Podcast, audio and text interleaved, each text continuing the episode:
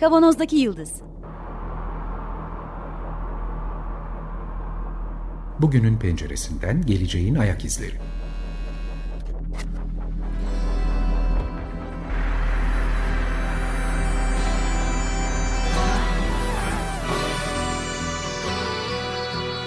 Hazırlayan ve sunanlar İsmail Başöz, Haluk Levent, Mustafa Yılmazer ve Fethiye Ergin. Zorlu Holding Sürdürülebilirlik Platformu Akıllı Hayat 2030, herkes için daha yaşanabilir bir dünya diler. Merhabalar, Açık Radyo'dayız 94.9'da. Kavanozdaki Yıldız programında sizlerle beraberiz. Yeniden geleceğin ayak izlerini sürmeye devam ediyoruz.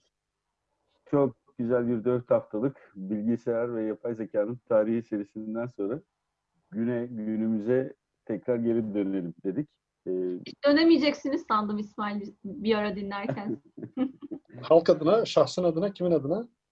Kendim ve halkımız adına. Peki. Fethiye burada, sesini duydunuz. Mustafa bizimle, Haluk burada. Merhaba herkese. Merhabalar. Geçtiğimiz haftalarda herkesin ilgisini çektiğini tahmin ettiğim bir haber vardı. Amerika'dan geldi. Amerika'nın başkanı Donald Trump'ın bir tweet'i, Amerika'nın eyaletlerinden bir tanesine demokratların seçimde oyun oynadıkları, hile yaptıkları, yapabilecekleri yönünde yazdığı bir tweet, Twitter merkezi tarafından doğrulanmaya ihtiyaç duyan bilgi diye mühürlendi. Değil mi? Çok ağır. Başkanı. Başkanı. Tabii başkanın tweetini onaylanması gereken bilgi, teyit edilmesi gereken bilgi diye mühürlediler. Sonra Teyit.org'a gelmiş olabilir mi bilmiyorum tabii. Yok. Amerikan Teyit.org'una gelmişti. Teyit.org çalışsın biraz. Benim en sevdiğim de Donald Trump'ın buna karşı verdiği cevaptı. Çok hoştu bence. Bu basın özgürlüğüne aykırıdır dedi. Ben istediğimi yazarım. Post truth artık yeni truth. Bunu dedi değil mi gerçekten? Ben istediğimi söylerim, bu ifade özgürlüğüne aykırı. Ben istediğimi söylerim demedi de basın özgürlüğüne aykırıdır bu yaptığınız dedi. Çok şiddetlendi gerçekten. Ve Twitter'da bir takım önce kapatmakla tehdit etti. Hı-hı. Basın özgürlüğüne aykırıdır bu dedikten sonra kapatmakla tehdit etti. Şahane bir oksimoron tabii orası. Ama arkasından bir takım yaptırımlar getirildi Twitter'a. Hı-hı. Twitter bu şekilde bir uygulamayı da başlatmış oldu. Daha doğrusu daha önceden başlattığı bir uygulamayı da bütün dünyaya duyurmuş oldu. Çok iyi duydu. Hepimiz öğrendik. Mühürlemenin nasıl bir şey. Hatta Trump orada böyle bunu birkaç tane Twitter çalışanının üzerine yıkmaya çalıştı. Doğrudan önce şirketi karşısına almak istemedi herhalde. Birkaç tane çalışana yüklendi takip edebildiğim kadarıyla. Bayağı Twitter'da şeyini vererek, kullanıcı adını vererek yazdı onlara. Sonra Twitter'ın CEO'su da Jack Dorsey değil mi? O bir açıklama yaptı ve bütün karar da sorumluluk da bana aittir. Bu kararın arkasında duruyoruz. Hatta çok da geç alınan bir karardır gibi böyle güçlü bir şekilde arkasında durduğunu açıkladı bunu. Devamda edeceğiz dedi bunu yapmaya. Benim buradaki en ilgi çekici bulduğum nokta demin söylediğim gibi basın özgürlüğüne aykırı bulmasıydı. Trump'ın bunu çok güzel, çok keyif aldığım bir noktaydı. Sonra geçtiğimiz hafta ben bir şey anlamadım. Basın Twitter mı oluyor, Trump mı oluyor?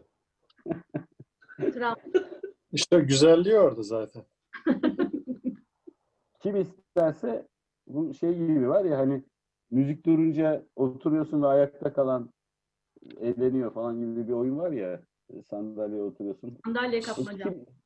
Sandalye kapmaca. Kim isterse o basın oluyor ve diğerinde basın özgürlüğüyle suçlayabiliyor. Çok zor işler değil artık. Böyle bir ilke, prensip düzleminde yürümediği için artık işlerimiz kimliği nasıl isterse söyleyebiliyor.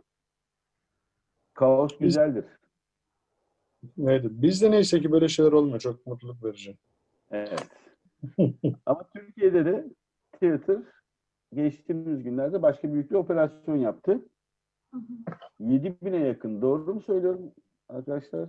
7.000'e yakın troll hesabı özellikle kurulmuş, gerçek kullanıcısı olmayan profesyonel amaçlarla çalışan 7.000'e yakın hesabı kapattı. Bunların gerçek hesap olmadığını söyledi ve bir siyasi partinin ve bir siyasi düşüncenin propagandasını yapmak için kurulduklarını tespit ettiğini söylüyor Twitter. Bunun Twitter kullanım ilkelerine uygun olmadığını söylüyor. Hatta şöyle bir yazı okumuştum. Kişi olarak herkes kendi istediğini söyleyebilir, istediği kişiyi promote edebilir ya da istediği kişiyi eleştirebilir. Ama bunu yapmak için bir organizasyon, gerçek olmayan hesaplarla bir organizasyon yapıldığı zaman bu bizim çalışma ilkelerimize uygun değildir dedi. Ve Türkiye'de böyle 7.000 tane hesap olduğunu söyleyerek bu hesapları kapattı. Bence öyle bir hesap falan yoktur. Twitter kendi kendine uyduruyordur diye düşünüyorum. Yoktur değil mi? Öyle 7.000 tane uydurma hesap yoktur herhalde Türkiye'de. Kimin aklına gelir ki böyle bir şey ya? İletişim Başkanı öyle diyor. İletişim Başkanı öyle dedi. Açıklama yaptı hemen. Yoktur mu dedi? Yoktur dedi. Peki ama kanıtı olmayan siyasi amaçlı olarak gerçekleştirilmiş Amerika'da bir şirketin girişimidir mealinde bir şeyler söyledi. Peki kapatılan 7.340 hesabın çok benzerlerinin aynı gün içinde açılması, yok şimdi olanlar tabii, var mı oluyor birden? Bu aslında enteresan bir mesele. Yani çok fazla tartışma konusu var. Benim de böyle çok kafamda net olmadığı. Şimdi böyle bir platform oluşturuyorsanız, Twitter'dan bahsediyorum. Yani Twitter gibi bir platform ki benzerleri de var. Biraz farklılıklar taşımakla beraber.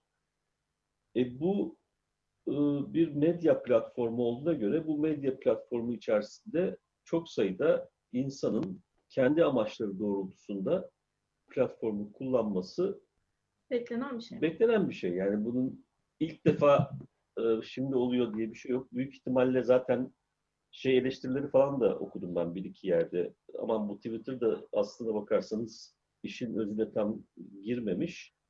Çok da büyük olmayan bir, belli ölçülerde marjinal bir ağı diyelim deşifre etmiş. Aslında daha büyükleri ve daha kapsamlıları var. Ama bu raporu okuduğumuz zaman, yani raporu tabii Twitter, Stanford İnternet Gözlemevi tarafından hazırlanan bir rapora da dayanıyor. Yani herhalde bunlar zaten birlikte de çalışıyorlar. Belki Twitter ısmarlamıştır raporda, bilmiyorum. Daha önce de epeyce bir Suudi Arabistan'da, Honduras'ta 5-6 ülkede daha böyle bir işleme girişmişler. O raporu okudum ben de baştan sona.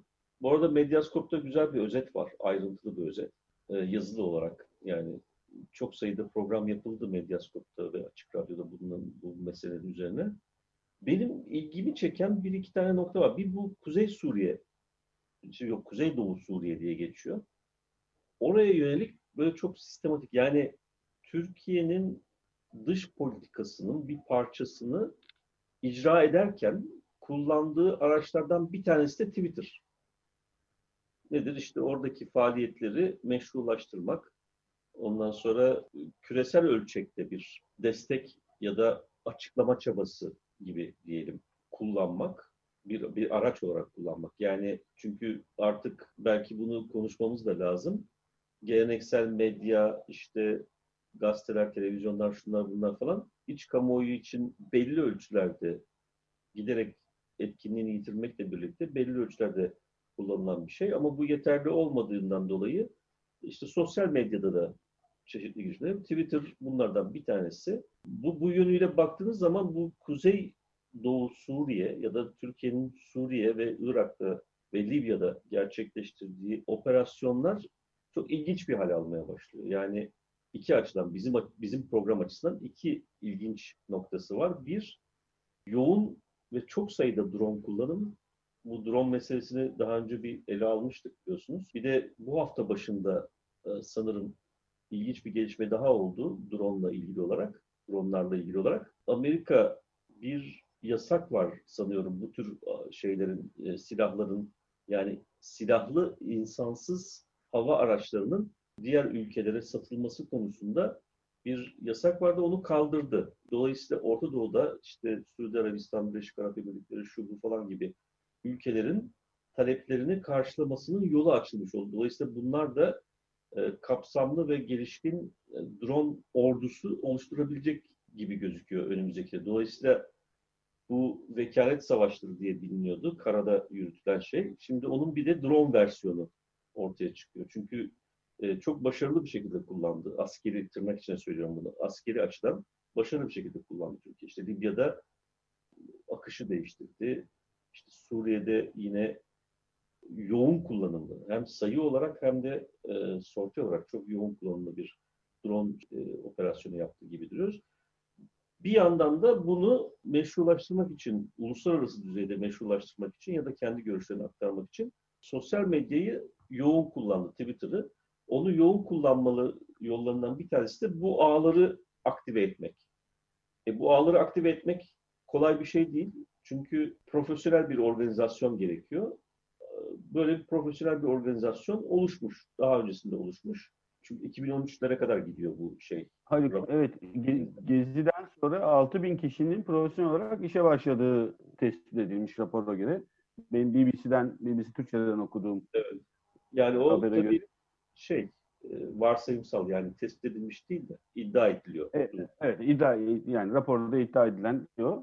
Ben böyle bir şeyin yapılabileceğini, Mustafa'nın dediği gibi, kim düşünür ki böyle bir şeyi diye benim de aklımdan geçti raporu okurken tabii ki. Dolayısıyla ilginç bir noktaya gelmiş durumdayız. Yani bir yandan işte fantastik drone kullanımları var. Bir yandan da bunun sosyal medyada, Twitter aracılığıyla meşrulaştırılması gibi var. Orada da yine o raporu okuduğumda benim ilgimi çeken unsurlardan bir tanesi, kullanılan taktikler bölümünde bu Cambridge Analytica meselesini konuşurken karşılaştığımız teknikler kullanılıyor. Yani sadece destek tweetleri ya da o tweetleri yaygınlaştırmak değil, karşı tweet atan bazı hesaplardan da zaman zaman örtülü destek ya da işte bu kampanyanın bir parçası olarak destek verdirilen hesaplar var. Bu şeyin, hatırlayacak olursanız, Cambridge Analytica'da önemli bir taktikti. Yani tarafsızlaştırma amacıyla kullanılan, ondan sonra işte sanki muhalifmiş izlenimi veren hesap. Hatta bazen işte burada da gerçekleşmiş anladığım kadarıyla muhalif olduğu bilinen hesaplar hacklenmiş. Ve onlar hacklendikten sonra bir yandan muhalif tweetler atıyor, bir yandan da şey yapıyor. Esas itibariyle bu kampanyanın parçası olacak tweetler atmaya başlıyorlar falan. Dolayısıyla oldukça kapsamlı ve profesyonel bir çalışmayla karşı karşıyayız aslında. Raporun ödü şey bu. Sen anlatırken benim bir yandan da hayal ettiğim bir görüntü oldu. Bu kırlangıç hareketleri vardır ya, hepimizin hayranlıkla izlediği gökyüzünde. Evet. Yakında dronlarla bunların yapılacağını hayal ettim. Böyle yukarıdan aşağı hep beraber. Bakalım becerebilecek miyiz insan evladı olarak? Çin yeni yılında dronlar öyle bir gösteri yapmışlardı zaten. Evet, her yıl yapıyorlar onu. Her yıl biraz daha sayı artıyor, biraz daha kompleks işler yapmaya başlıyorlar. Havai fişek yerine ışıkları, üzerine ışıklar yanan dronlar havai fişek görüntüleri veriyorlar ama bir şey aşağıya düşmüyor. Yukarıda çıkıyor, aşağıya dönüyor, tekrar yukarı çıkıyor, yüzüyor, uçuyor. Şimdi bana böyle tabii şey de yapıyorsunuz, ortalar da yapıyorsunuz. Evet. Mecburen Star Trek'ten de bahsetmek zorunda kalacağım. İmdat! Orada da öyle bir silah vardı. Karşı konulmaz bir silah olarak. Mustafa açmayacaktı bu konuyu. Orta falan yaptık. Hazır. Ne yaptık mı? Anlamadım. Orta yaptık mı biz? Ben orta fark etmedim. Yok canım, şimdi Çin yeni gösteriden bahsettiğiniz zaman onun ilk yapıldığı zaman işte o Star Trek filminin çıktığı. Bütün yollar oraya çıkıyor ki bunu zaten. Evet. Çin demişken ben konuya şöyle bağlayabilirim. Bu Twitter'ın indirdiği diye rapor edilen hesaplar, kaldırdığı, askıya aldığı, işte sildiği hesaplar bir daha global, bir daha küresel bir operasyonun bir parçası. Bu sadece Türkiye'ye has bir şey de değil. Rusya'yı ve Çin'i içeren bir tane hesap kaldırma hareketi. Yaklaşık sayıyı şu anda hatırlamaya çalışıyorum ama. 3 ülkeden bahsediyoruz değil mi? Evet. Çin, Rusya ve Türkiye. 32 halbuki bu ülkeler hiçbiri birbirine benzemiyor ki yönetim olarak. Yani. Alakaları yok gerçekten. 32.242 hesabı askıya almış ya da kaldırmış. Bunlar da propaganda ve yanlış ve kötü bilgilendirmeyle alakalı, ilişkili hesaplar diyor. Bir numarayı tabii başı Çin çekiyor. Ve özellikle bu Covid sürecinde de propaganda, o Çin hükümetiyle yine propaganda yapan hesaplar da varmış bunların arasında.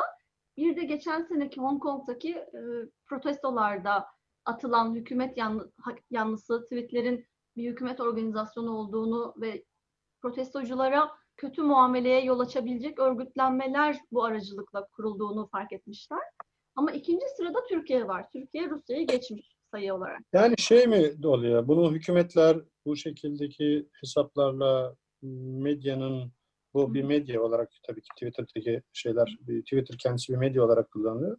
Bir çeşit böyle bir manipülasyon, toplumu yönlendirme, yönetme ve görünen kadarıyla da hepsinin arkasında bir hükümet bağlantısı falan var.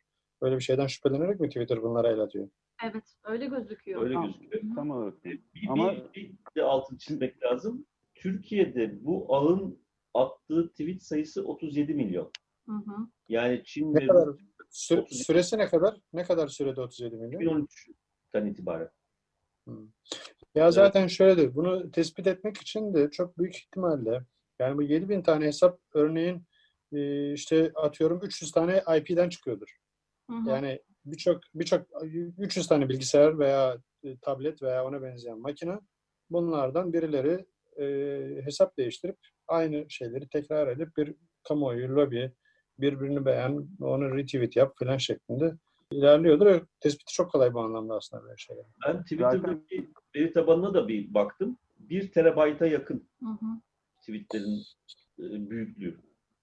Toplam büyük veri tabanı. Bu şey bahsettin 2013'ten beri olan 37 milyon alan tweetten bahsediyorsun. Evet. Hı hı.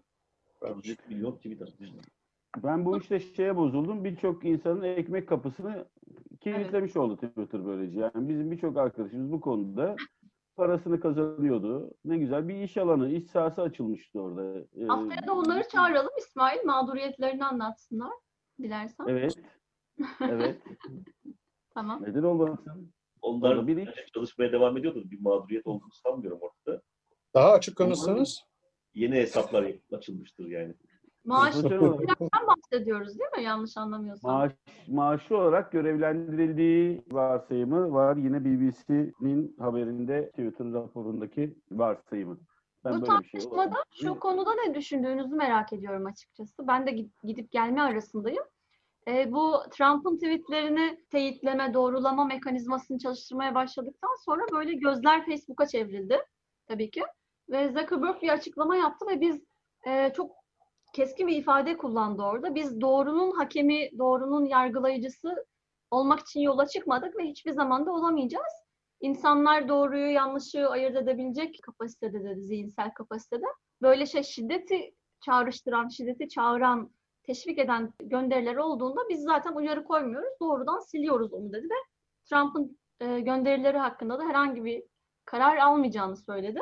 Fakat bir grup Facebook çalışanı, özellikle üst yönetimden açık bir mektup yayınladılar Zuckerberg'e karşı. Bu yaptığımız yanlış ve biz Twitter'ın yaptığı gibi yapmalıyız. İnsanları şiddete ve ayrımcılığa ve ne bileyim işte ırkçılığa vesaire davet eden gönderiler karşısında politikamız bu olmamalı dediler ama Zuckerberg geri adım atmadı. Sizler ne düşünüyorsunuz? O da ekmek parası. Yani cümle uzun ama altyazı Türkçe ekmek parası demek. Yani ben buradan oynuyorum, para kazanıyorum, manipüle ediyorum. Hükümetlerden destek alıyorum. Beni ellemeyin, bana karışmayın demiş adam kibarca. Ben bir iktisatçı olarak iki farklı iktisat politikası anlayışını görüyorum burada. Bir tanesi tam o pası atacaktım Haluk. Bir tanesi serbest piyasacı, öteki daha regüle bir piyasa. Evet, tam o pası atacaktım. Sen kendin aldın topu. Aynen öyle görünüyor gerçekten. Birisi bırakınız yapsınlar, bırakınız etsinler diyor değil mi?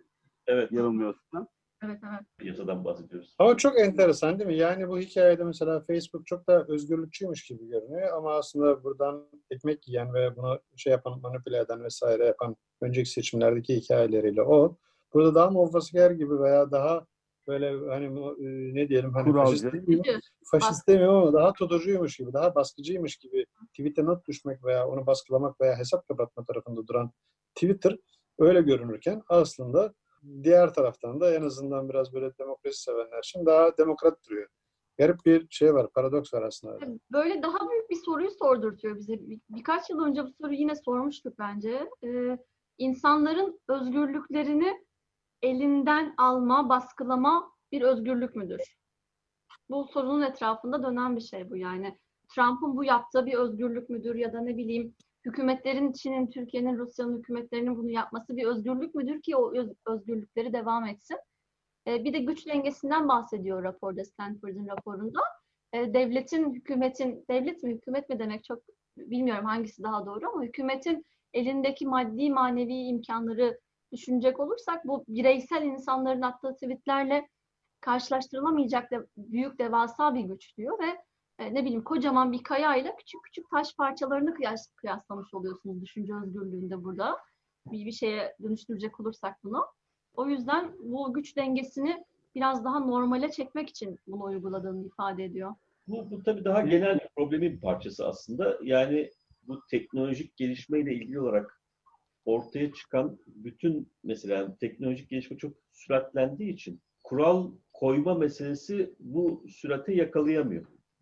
Yani aynısı işte gen teknolojisinde de var, işte ne bileyim bu dronlarda da var, her şeyde var karşımızda. Dolayısıyla bu kuralsızlık içerisinde de herkesin istediğini yapması ne kadar özgürlük?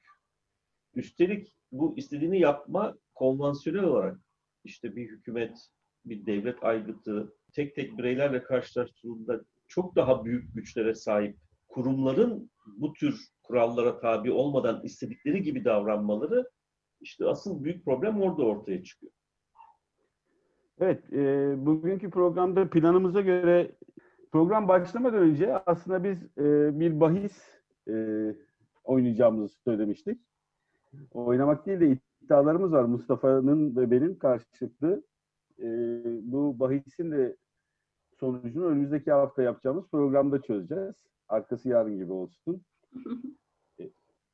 Benim iddiam şu, artık insanların haber alma noktasının ana akım medyadan sosyal medyaya döndüğünü ve sosyal medyaya döndükçe ana akım medyadaki gibi muktedirlerin istediği gibi bir yönlendirmenin daha zor olacağını 5-10 seneye kalmaz istediği gibi yönlendiremeyeceğini düşünüyorum ben muktedirlerin. Bu sadece bizim gibi ülkeler değil, bütün dünyada da böyle olacağını iddia ediyorum. Ama yine programdan önce söylediğim gibi benim de karşı argümanlarım var bir yandan da. Yıllarca tek bir gazeteyle ve tek bir televizyonla yönlendirilen bir toplumun nasıl düşünsel yapısının şekillendirildiğini, nasıl bir zihinsel nöroplastisite oluştuğuna tanık olduk bu topraklarda özellikle. Şimdi de birden fazla televizyon ve yazılı basın olmasına rağmen aslında tek bir dille davranıyorlar ve aynı başlıkları atıyorlar vesaire. Ama sosyal medyaya döndükçe haber alma işleminin ve bence de hızlı olacağını düşünüyorum bunun. Artık istedikleri gibi yönlendiremeyeceğini düşünüyorum muktedirlerin. Buna karşı Mustafa?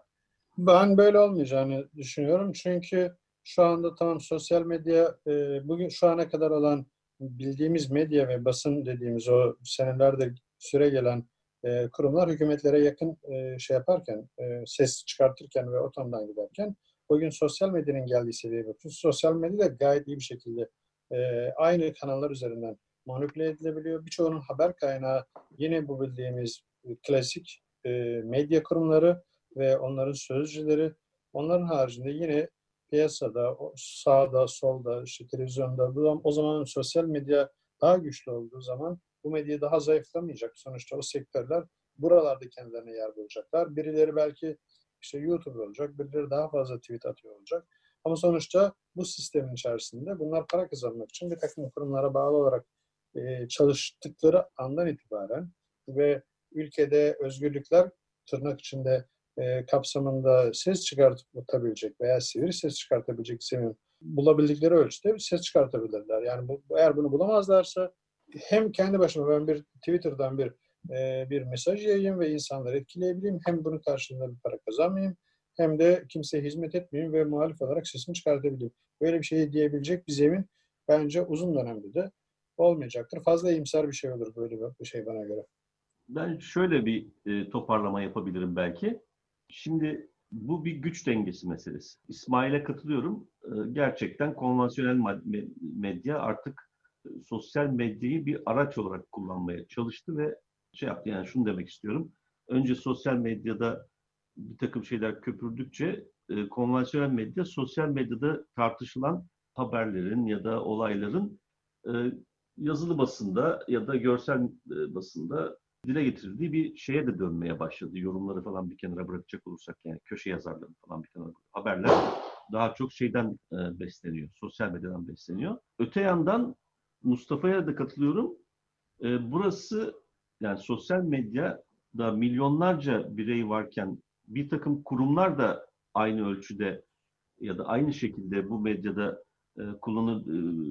varlıklarını gösterebildikleri için bir eşitsiz nokta var. Devasa yatırımlar yapmış, devasa kurumlarla tek tek bireyler mücadele ediyor durumdalar. Dolayısıyla bunun nasıl çözüleceği de belli ölçüde yine bir toplumsal mücadele alanı olarak tanımlanmış, bu alanın nereye doğru gideceğine bağlı olarak ortaya çıkacaktır. Dolayısıyla kapitalizm yeni sisteme adapte olup hiçbir şeyin değişmeyeceğini iddia ediyorum. Haluk, teşekkür ederim benim desteklediğim için. Peki arkadaşlar, bunun detaylarını en iyi araştıran kurumlardan biri olan Konda'dan sevgili Aydın Erdem'le önümüzdeki hafta konuşacağız. Sözünü aldık. Kim nasıl kullanıyor, toplumsal karşılıkları ne, sosyal karşılıkları ne? Güzel bir sohbet olacak önümüzdeki hafta. Bugünküler gibi, bizim hipotezlerimiz gibi uçuşan şeyler değil, ayağı yere basan sayılarla, verilerle konuşacağız. Bakalım, göreceğiz. Biz de fikirlerini ve görüşlerini bize kavanozda@yildiz@gmail.com adresimizden ulaştırabilirler ayrıca. Evet. Peki. Programın sonuna geldik.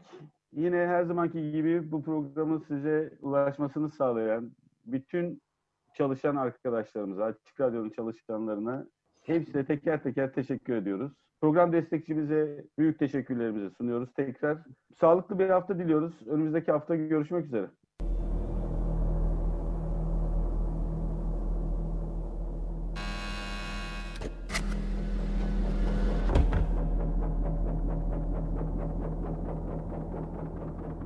Kavanozdaki Yıldız. Bugünün penceresinden geleceğin ayak izleri.